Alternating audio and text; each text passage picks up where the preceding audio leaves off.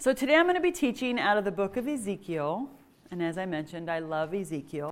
Love Ezekiel. Like where, when we adopt, where there's a son we're adopting in September, and that was the name we prayed about for a long time was Ezekiel. Um, not only was Ezekiel very intelligent, he was an intellectual. Uh, he was super intense and a radical prophet.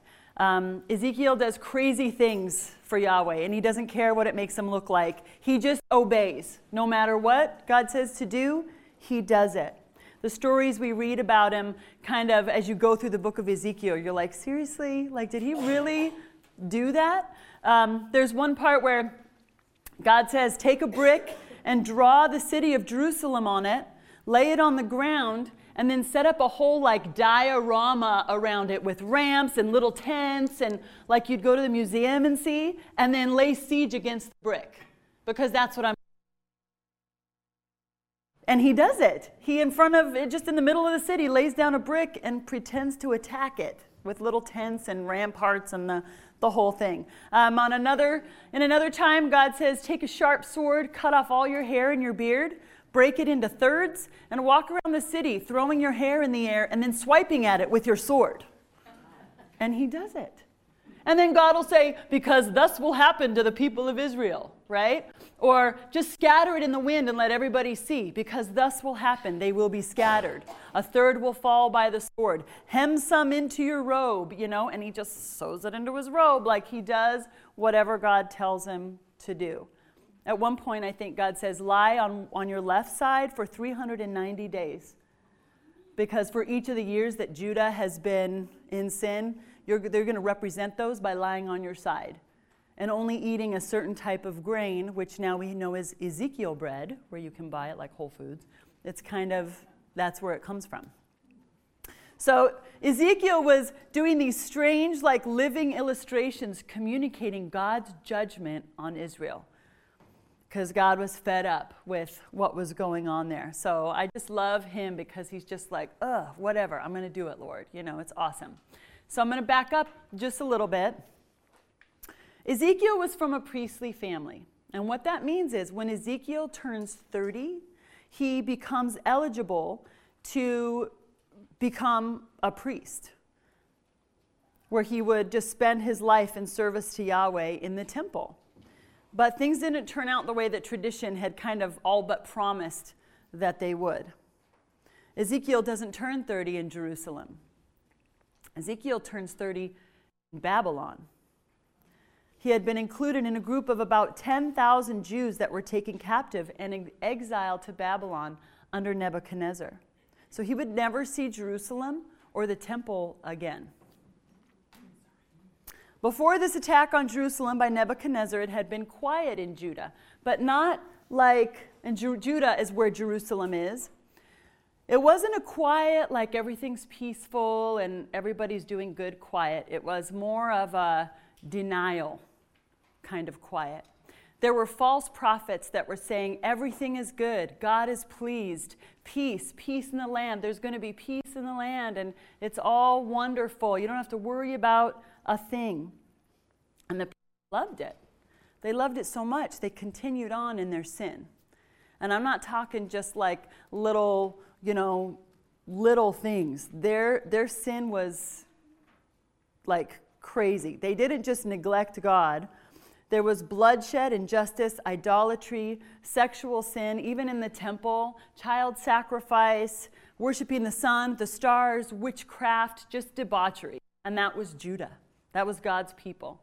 In and around the temple, their sin was so dark. Good, guys, we're good. Just keep going about your business. We're got peace is coming. Only one voice disturbed that peace, and that was the voice of Jeremiah, where we get the book of Jeremiah. Jeremiah has been called the weeping prophet for two reasons. One, he didn't want to do the role that he was doing. He didn't want to be the one voice speaking truth when all the other prophets were just saying what everybody wanted to hear, right? He told them what they wanted to hear. Jeremiah would only say what God told him to say. He was also called the weeping prophet, prophet because people didn't like him, and so he, they would put him in stocks. you know, or they would throw him down in the bottom, not have to listen to him. They kept shoving him out. Because there's a cost to speaking truth. There's a cost to, to being the one fish going upstream. Right now, it's not popular to say that R rated movies with sex, nudity, demonic themes, and 120 to be. It's dishonoring to God. It compromises holiness, which, as we're going to learn in Ezekiel, God is all about our holiness, compromises holiness for entertainment. It's not popular to say that. It's not popular that your kids shouldn't be seeing movies with gore, violence, and a bunch of cussing. Movies made for grown ups because our job is to protect them and keep them walking in holiness as best we can. It's not popular, and this is going to get a lot of y'all all, you know, you're going to be in a rut. Um, it is not popular to say yoga is not good for Christians. It just isn't. And I have no problem saying that, and I have no problem backing it up anytime with the roots in Hinduism and Buddhism and what it was for. And you can't Christianize it, you just can't. But I'm going to keep saying those things because I believe they're truth. And I believe that's what the Lord has shown me. And I believe God does not want us to compromise holiness, does not want to compromise our loyalty to Him. But everyone wants to hear that what they're doing is fine. And tolerance is kind of the buzzword right now, which is what was going on then. But we're supposed to be light in a dark world, which means some things we just have to say no to. So, whether or not people like me for the things that I say, I told my husband when we got married, I said, Look, I feel like the Lord's called me sometimes to say things that not everybody wants to hear, and people aren't going to like me. So, you okay with that? You know? And he was like, I got your back. But it's, it's really, um, and honestly, I've always felt like the Lord was like, You're Ezekiel. You're going to be saying things people don't want to hear. And I'm like, Okay, just help me when I do that. Um, so, okay, so when Ezekiel turned 30, his birthday, you know, it wasn't like, Happy birthday, Zeke. There was no party for him. He wasn't around his family. He was in the land of Chaldeans by a river. And he turns 30. There's no temple, there's no Jerusalem, there's no moving him into the priesthood with pomp and circumstance. There's none of that. But while he's there, he has a vision. And it says he saw the heavens opened up, and the hand of Yahweh came upon him. Ezekiel actually was going to be anointed and appointed for the priesthood that very day. He just, it just wasn't how he expected. And when it says that the heavens opened, it means he was watching a heavenly scene. It was a heavenly vision. And he says, As I looked, behold, a storm wind was coming from the north, a great cloud with fire flashing forth continually, and a bright light around it, and in its midst something like a glowing metal in the midst of fire. In this first vision, Ezekiel sees what has come to be known in Scripture as a storm theophany. Isn't that an awesome word? I love scholars. We're going to call this a storm theophany. A theophany is really just a God manifestation. That's what, that's what that means. A storm theophany, when it's in Scripture, it's usually symbolic of the help given by Yahweh to his people. Or it usually represents God's coming to his people's aid against the enemies. So you like to see it on its way. Um, however, in this instance, of God coming in a storm theophany, Israel's actually his target. Israel's actually the victim of God coming in this storm. And this is what Ezekiel sees. And much of the book of Ezekiel is dedicated to God's judgments and punishments toward a very sinful and very perverse nation. Throughout the book, Ezekiel is the guy nobody wants to be around obviously. Um, his job is pretty much to speak judgment and calamity 24 7. He'll point out what you're doing wrong, and then he'll do some fancy thing and then say, Thus says the Lord, this is what's going to happen to you.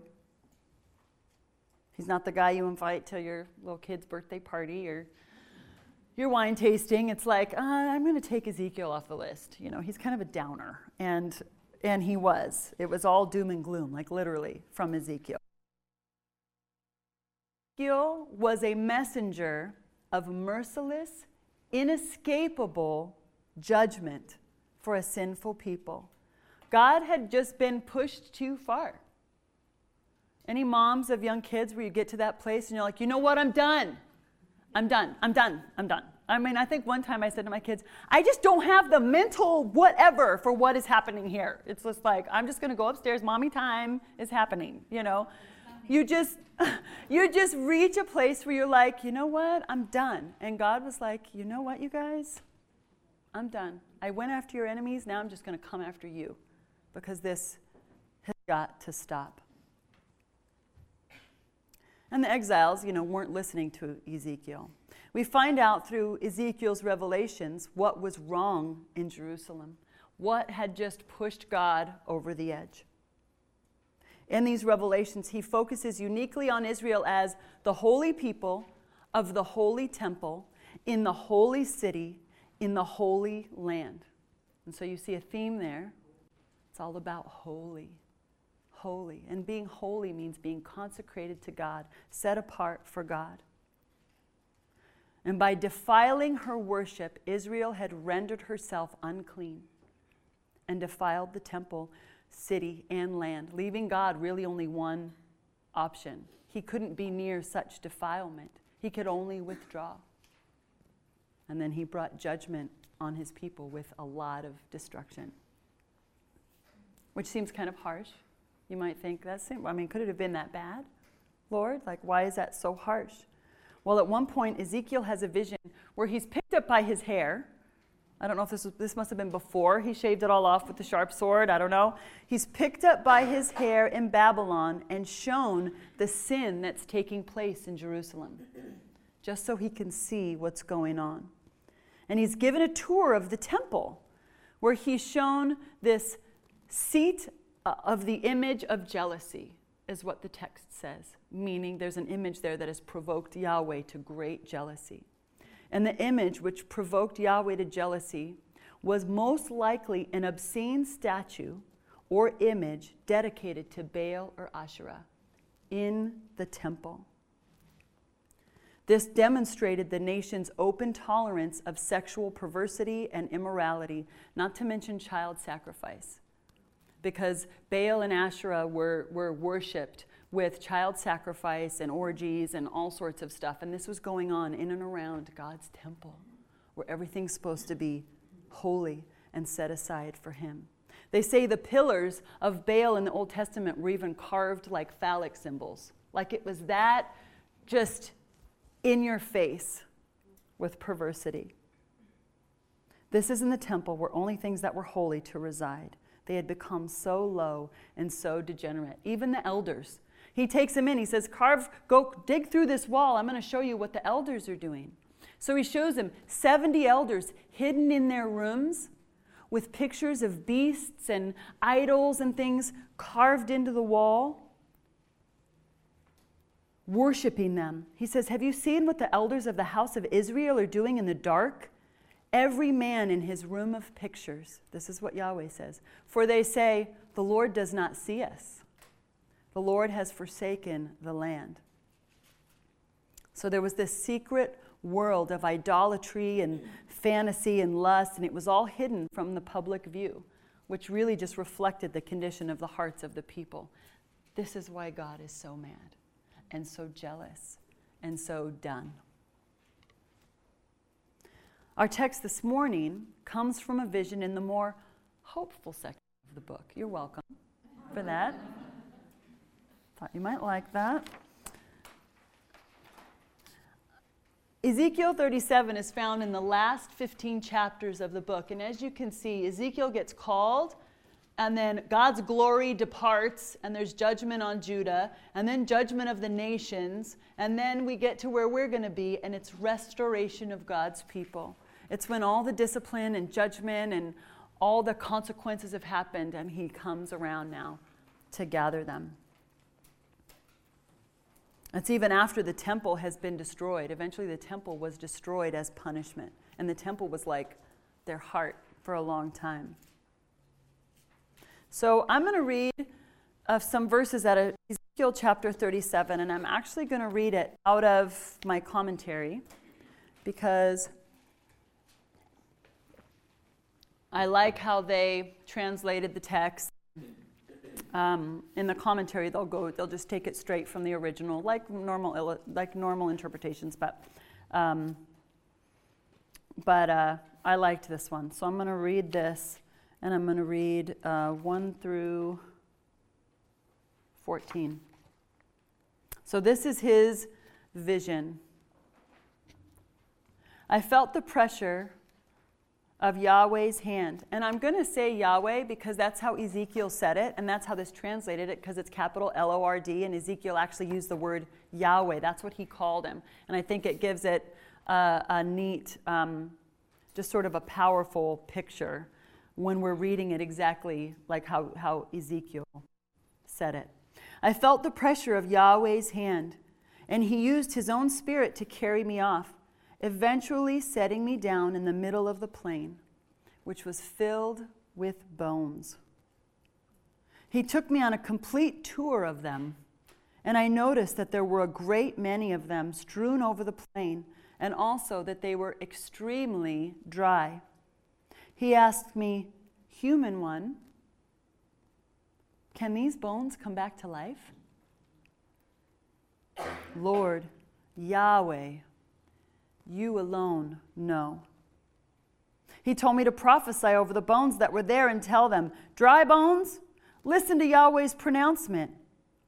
Here is Yahweh's message to these bones I am going to fill you with breath, and you will come back to life.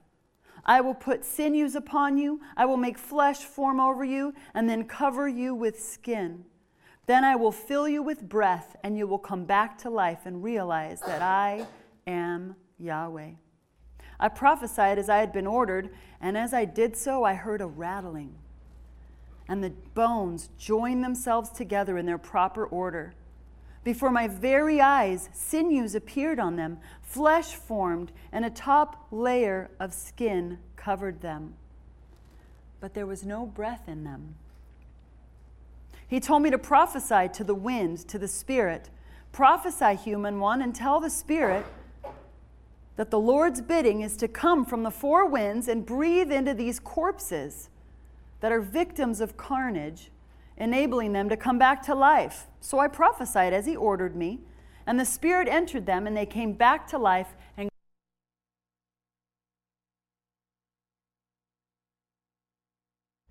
Human one, these bones represent the whole community of Israel, who in fact have been saying, Our bones are dried out, our hope has perished, we are cut off. So prophesy and tell them this message from Yahweh I am going to open your graves and raise you from those graves of yours and take you home to the land of Israel. You will realize that I am Yahweh when I do open your graves and raise you from those graves of yours.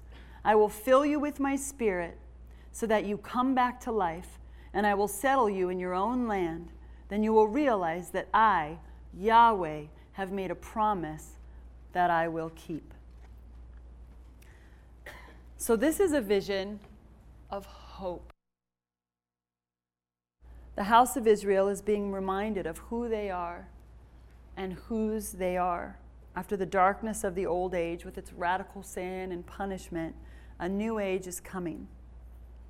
In this vision, Yahweh takes Ezekiel on a tour of a valley full of extremely dry bones. Some, some translations say he walks him in and out of them just to get a real good picture that these are really, really dry bones. There was no doubt that they were beyond resuscitation and beyond repair. And it made me think how'd you like to be marched around your hopeless failures? A reminder of how dead and beyond hope everything is. Dead is dead, right? There's no in between. They had long since rotted away. There was no way for that to come back to life. There was no way for anything good to come out of this dry valley of bones. So, what would you picture here?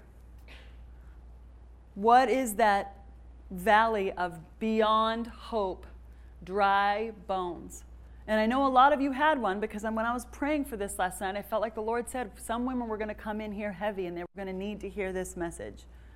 Okay? So when you think about it, what do you picture? The bones, everything's rotted away, there's no chance anymore. It might be your marriage, a dream of having a family, or a relationship that's just too far gone. Clearly, those bones can't live. God is asking a ridiculous question Can these bones live? No. Look at them. They don't have sinews, which is the fiber that holds everything together, the bone to the bone and the muscle to the bone, and it doesn't have that. There's no organs, there's no skin, there's no breath. Clearly, these bones cannot live. Clearly, they're dead beyond repair. They're extremely dry. They couldn't be more dead. They weren't even corpses like Lazarus, like, come forth. They were just dry bones. I love how Yahweh calls them the human one. Human one, can these bones live? Well, the human one's going to be like, no. But it's like versus the holy miracle working one.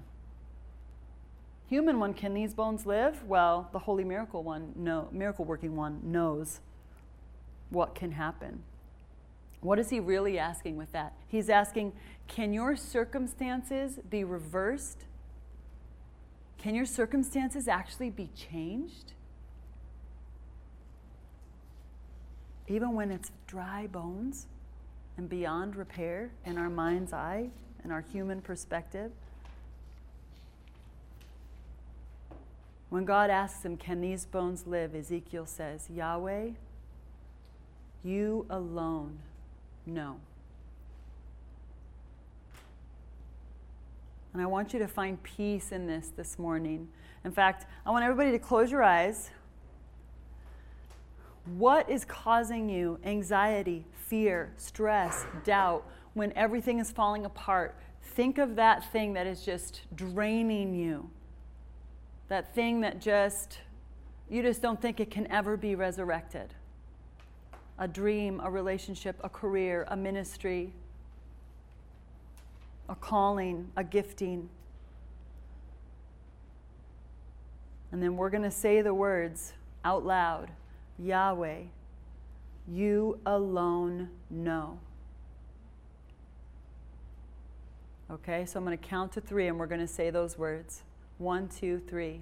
Yahweh, you alone know.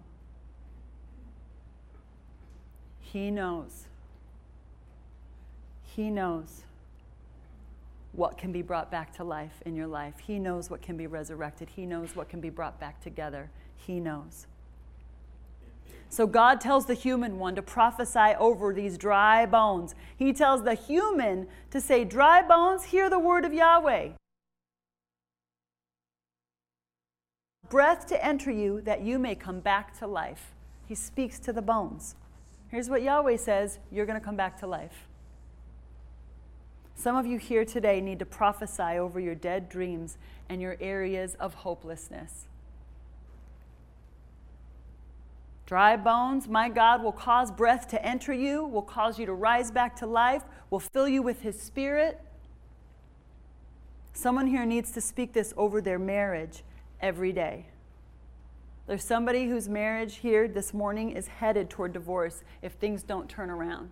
And so you need to be speaking life into that. Speak warfare, speak breath, speak life, speak hope, speak change over your marriage. God loves to enlist his human ones. Do you notice he didn't just do it all? He enlisted Ezekiel. He'll use us. He loves to equip us with authority and power and teach us how to get things done, empowered by His Spirit. When we speak out the words of God, they have power. They do. We've been given authority to use them. And as Ezekiel, as Ezekiel begins to prophesy, bones begin skittering across the plain to find their match. Now, the human adult body has 206 bones. So there are hundreds of thousands of bones that are clattering around joining each skeleton.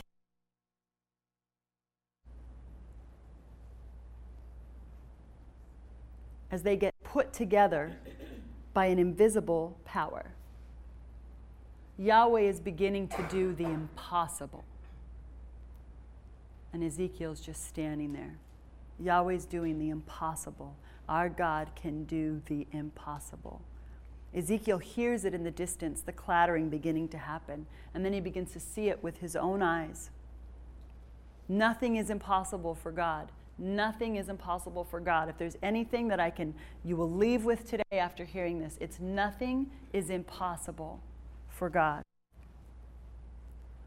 Not only can he create life, he can bring back to life, he can restore life because he's God.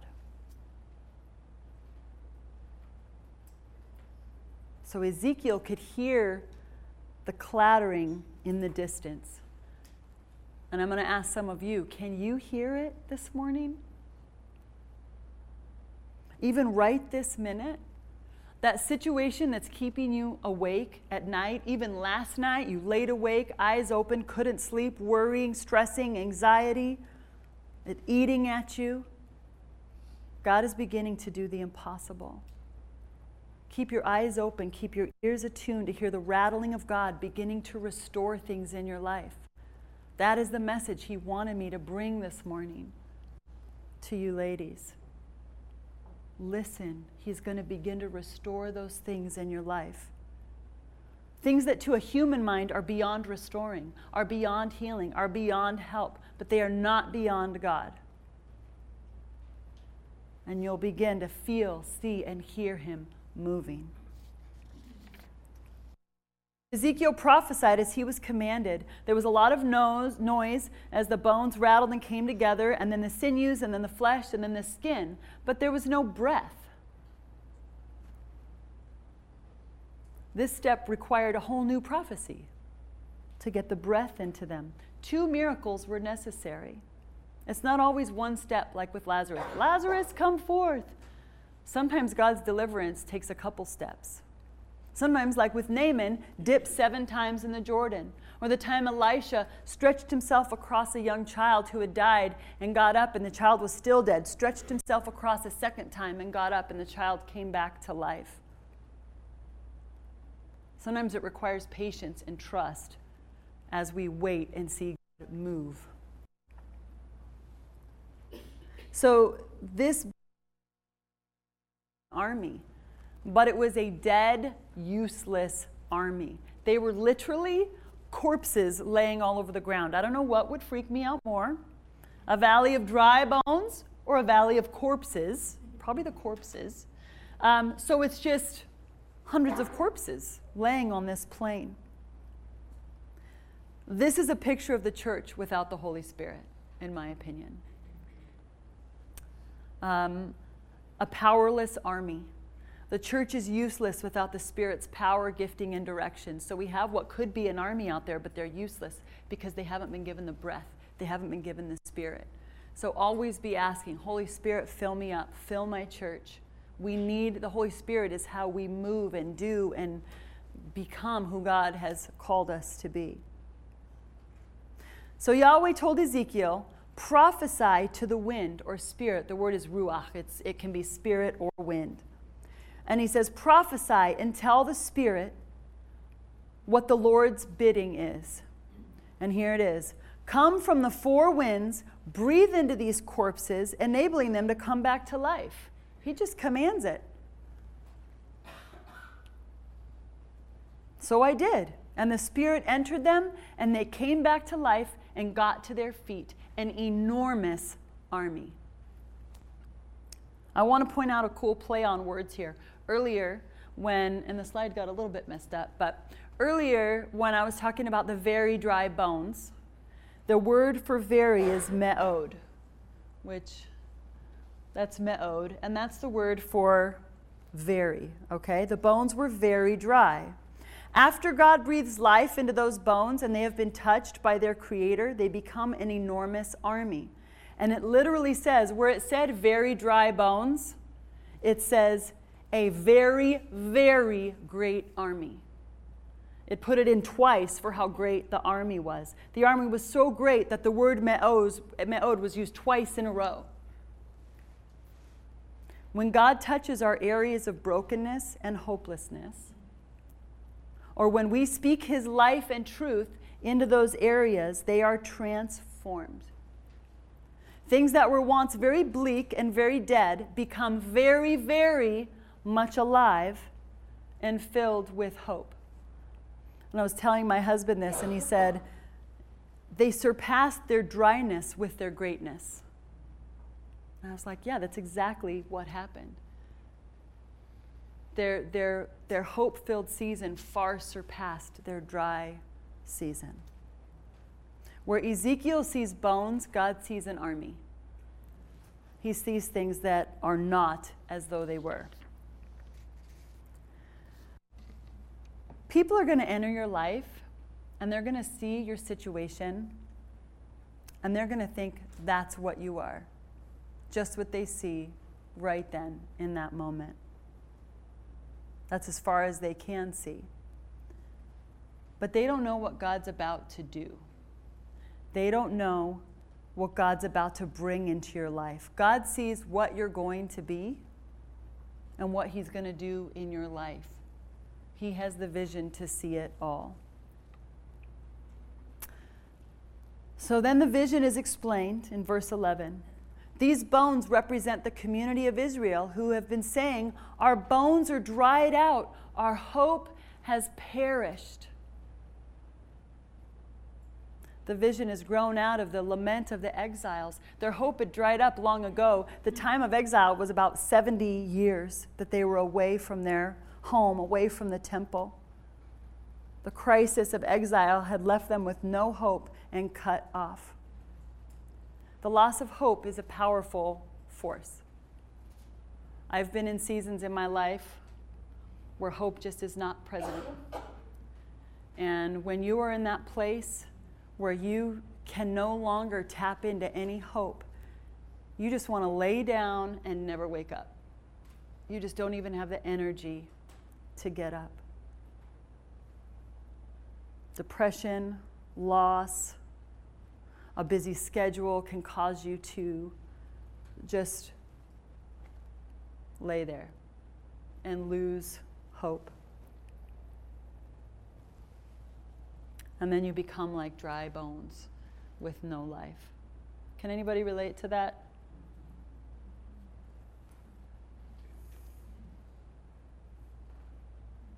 But just as the loss of hope is a powerful force, so is the hope when it is found. When you have hope, you feel unstoppable.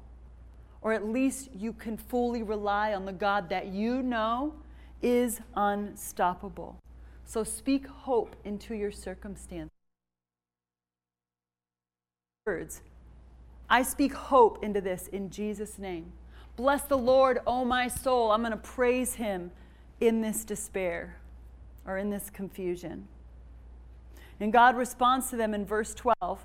He gives them a message. He says, Give them this message to Ezekiel I am going to open your graves and raise you from those graves of yours and take you home to the land of Israel. Now, this next part is for somebody here. I don't know who it is. I'm going to read it twice, so open your heart and take it in. I will fill you with my spirit so that you come back to life, and I will settle you in your own land. Then you will realize that I, Yahweh, have made a promise that I will keep. I'm going to read it one more time. I will fill you with my spirit so that you come back to life, and I will settle you in your own land, then you will realize that I have made a promise that I will keep. The experience of the exile has been like a graveyard to the people of Israel. To live again means a return to their homeland. So a new exodus is proclaimed. A return to the land symbolizes this return to fellowship with God, a return to hope. This message was all about hope. What stage is your hope in today? Everything going on in the world, things going on in your family, in your own family unit, external family. What stage is your hope in today, right now? Is it full of the Spirit and inspiring your faith and motivating you to keep going? Or is it kind of like those bones just feeling dry? What has left you with no hope and cut off? What has left you in that place? God can enter in to that place. And He will open your grave. He will give you life. He will place you where you belong, and He will put His Spirit in you. Remember, too, that God didn't just do it. He told Ezekiel to pray. He told Ezekiel to use his name and authority and to speak things into being. When we're dry or we lose hope, we cannot be passive, even though that's what you want to do. When you lose hope, you really just want to lay there and not do anything. But we can't just sit and waste away. We can't just sit and let life happen to us. We can't just sit and let the enemy do whatever he wants with us because we're just too tired and hopeless to move. I've been there. I've been there. But sometimes we have to fight for our joy and we have to speak life into the dark places using our words, anointed by the Holy Spirit. So even when it's too hard to fight because you're too tired, you're too weary, you're ignorant of what the enemy's doing, we have to stand up and say, No more. I'm going to speak life. I'm going to speak life. I'm going to speak hope into that situation. I'm going to speak hope into my heart in Jesus' name. I'm going to speak restoration into that situation in Jesus' name. Some of us here this morning feel like the bones, right? But some are Ezekiel. That's why the body works so well. When I started working on this weeks ago, I was in the valley of the bones. Things were going on in our in some of our circumstances that felt very hopeless. I felt like I'd just been beaten and beaten and beaten for several days emotionally, spiritually. My hope was just battered. And um, I'd lost my fight. I just couldn't fight. And I sat in a coffee shop like this because it had been several days that my eyes were watering, and I, I got in touch with my Ezekiel friends. And I said, I cannot fight. I need you to pray for this and speak hope. And that's what they did. And then I grabbed my husband. I need you to do battle for me because I just am, oh, I can't fight. I feel so tired of fighting. Grab those Ezekiel women and ask them to speak life into you and to speak hope. And then I'm getting texts with, This is the scripture I'm praying over you today, and this is how I'm praying for you today, and you got this, and just encouragement and encouragement, speaking life that I so desperately needed. And then I was able to speak life into my own soul, speak wind into my sails, hope into my heart. And I stopped letting Satan rob me of my joy and my trust. Start speaking scriptures out saying, No.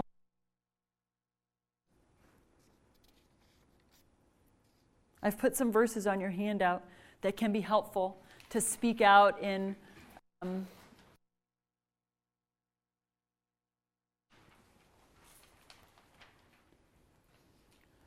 this morning can be a time of breakthrough for you, if that's where you're at. A time to speak life to those hopeless, dying areas in your life so that you can see change.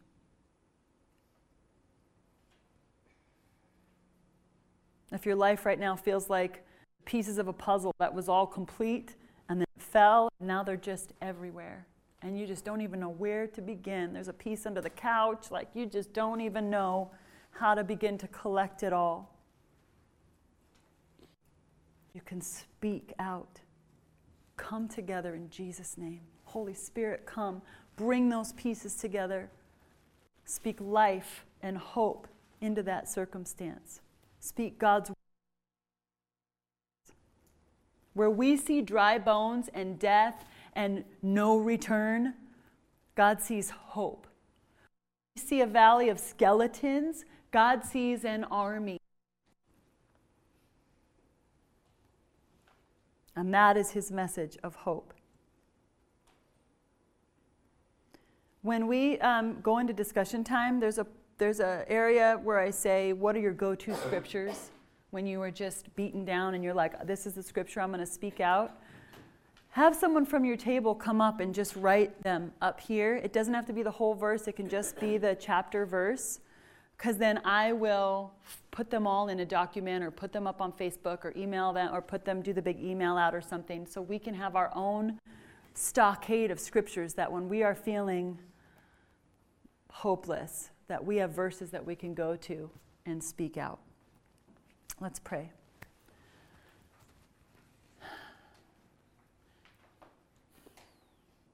God, I thank you for your word